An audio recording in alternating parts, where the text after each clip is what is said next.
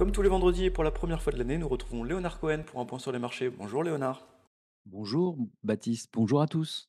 Alors euh, l'année a commencé euh, avec assez peu de volume et un léger reflux. Euh, est-ce qu'il était logique selon vous après le, rallye de fin d'année dernière?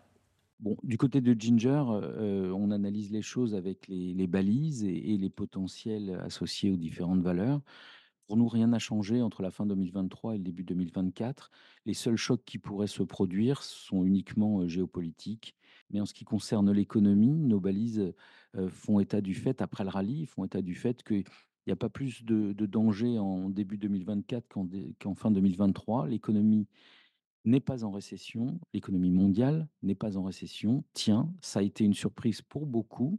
C'est-à-dire qu'en dépit des politiques monétaires restrictives, eh bien, l'inflation a baissé alors qu'il n'y a pas eu de récession. Et ça, ça a justifié le mouvement de rallye que l'on a connu en fin d'année 2023. Au début de l'année 2024, on est à peu près dans la même situation. L'inflation se stabilise. Plus difficile de, de la voir baisser, mais on n'est pas en récession, donc c'est ça le plus important. Alors justement, on va poursuivre sur l'inflation, ça sera encore euh, au cœur des débats euh, cette année. Euh, l'année dernière, en début d'année, on avait parlé du, fait que ce qui pouvait être rassurant, c'était qu'il y avait des effets mécaniques du fait du calcul sur, le, sur 12 mois glissants de l'inflation, notamment dû à la, hausse des matières premières qui était il y a un an et demi.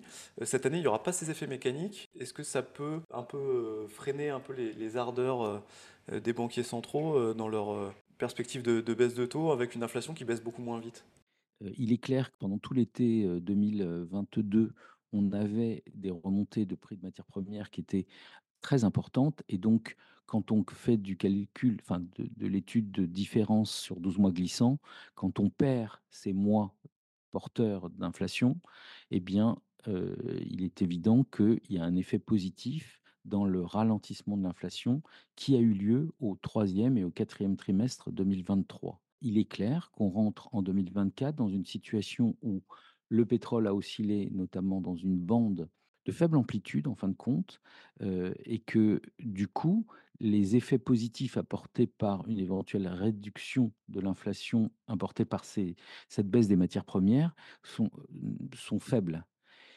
On entre donc dans une période de volatilité autour des chiffres fournis chaque mois sur l'inflation.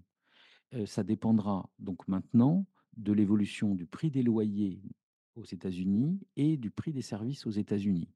Et donc les investisseurs vont regarder essentiellement le marché de l'emploi pour voir si les consommateurs, les employés, les salariés vont être capables de, de, continuer d'acheter ces services à des prix qui montent ou bien si ça baisse. Je rappelle que les estimations d'inflation sont envisagées autour de 2%, plutôt en 2025-2026.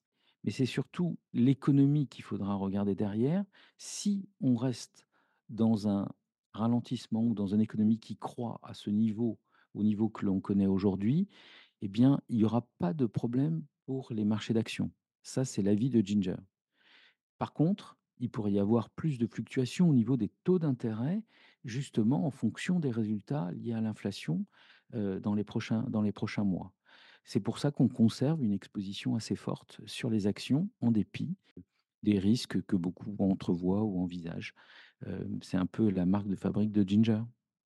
Alors justement, en parlant de risque, le risque le plus à la fois évident et imprévisible, c'est le risque géopolitique. On a eu un début d'année où il y a eu le sentiment de marché est revenu un peu sur, ces risques-là, notamment avec les risques en mer Rouge et, au Moyen-Orient. comment est-ce que vous abordez l'année en sachant que comme ces dernières années, il y aura probablement un, deux, trois mois euh, difficiles euh, dû, à ce, type de risque? Alors, la, première des choses, c'est effectivement d'intégrer à chaque fois qu'il y a un événement connu, de voir quel impact il a. Il est clair que l'embrasement léger en mer Rouge et autres génère un petit rebond du pétrole, donc ça a un impact, mais un impact très léger qui a eu que très peu d'impact sur les taux d'intérêt. Par contre, ça recrée un peu d'inquiétude sur les marchés actions parce que, évidemment, on a peur de l'embrasement généralisé. Tout événement exogène, il a toujours un effet épidermique à un moment ou un autre. Et c'est là qu'il faut juger avec des analyses propriétaires, donc chez Ginger, ce sont nos balises, de voir s'il faut rester ou au contraire s'il faut fuir les marchés d'actions. Et pour l'instant, ces, ces, enfin, ces cinq dernières années notamment, où on a eu des événements extraordinaires, les événements exogènes faisaient peur, faisaient très peur, augmentaient la volatilité, mais il fallait surtout pas fuir, il fallait résister. Et pour l'instant, pour l'instant, je répète, on est dans ce schéma-là chez Ginger. En tout cas, je vous souhaite à tous une très bonne année et j'espère que nous serons tous à la hauteur pour répondre à toutes ces problématiques. Bien, merci beaucoup Léonard et à la semaine prochaine. Merci, merci, bonne semaine. Au revoir. Retrouvez nos podcasts sur Spotify, Apple Podcasts et sur toutes les plateformes d'écoute.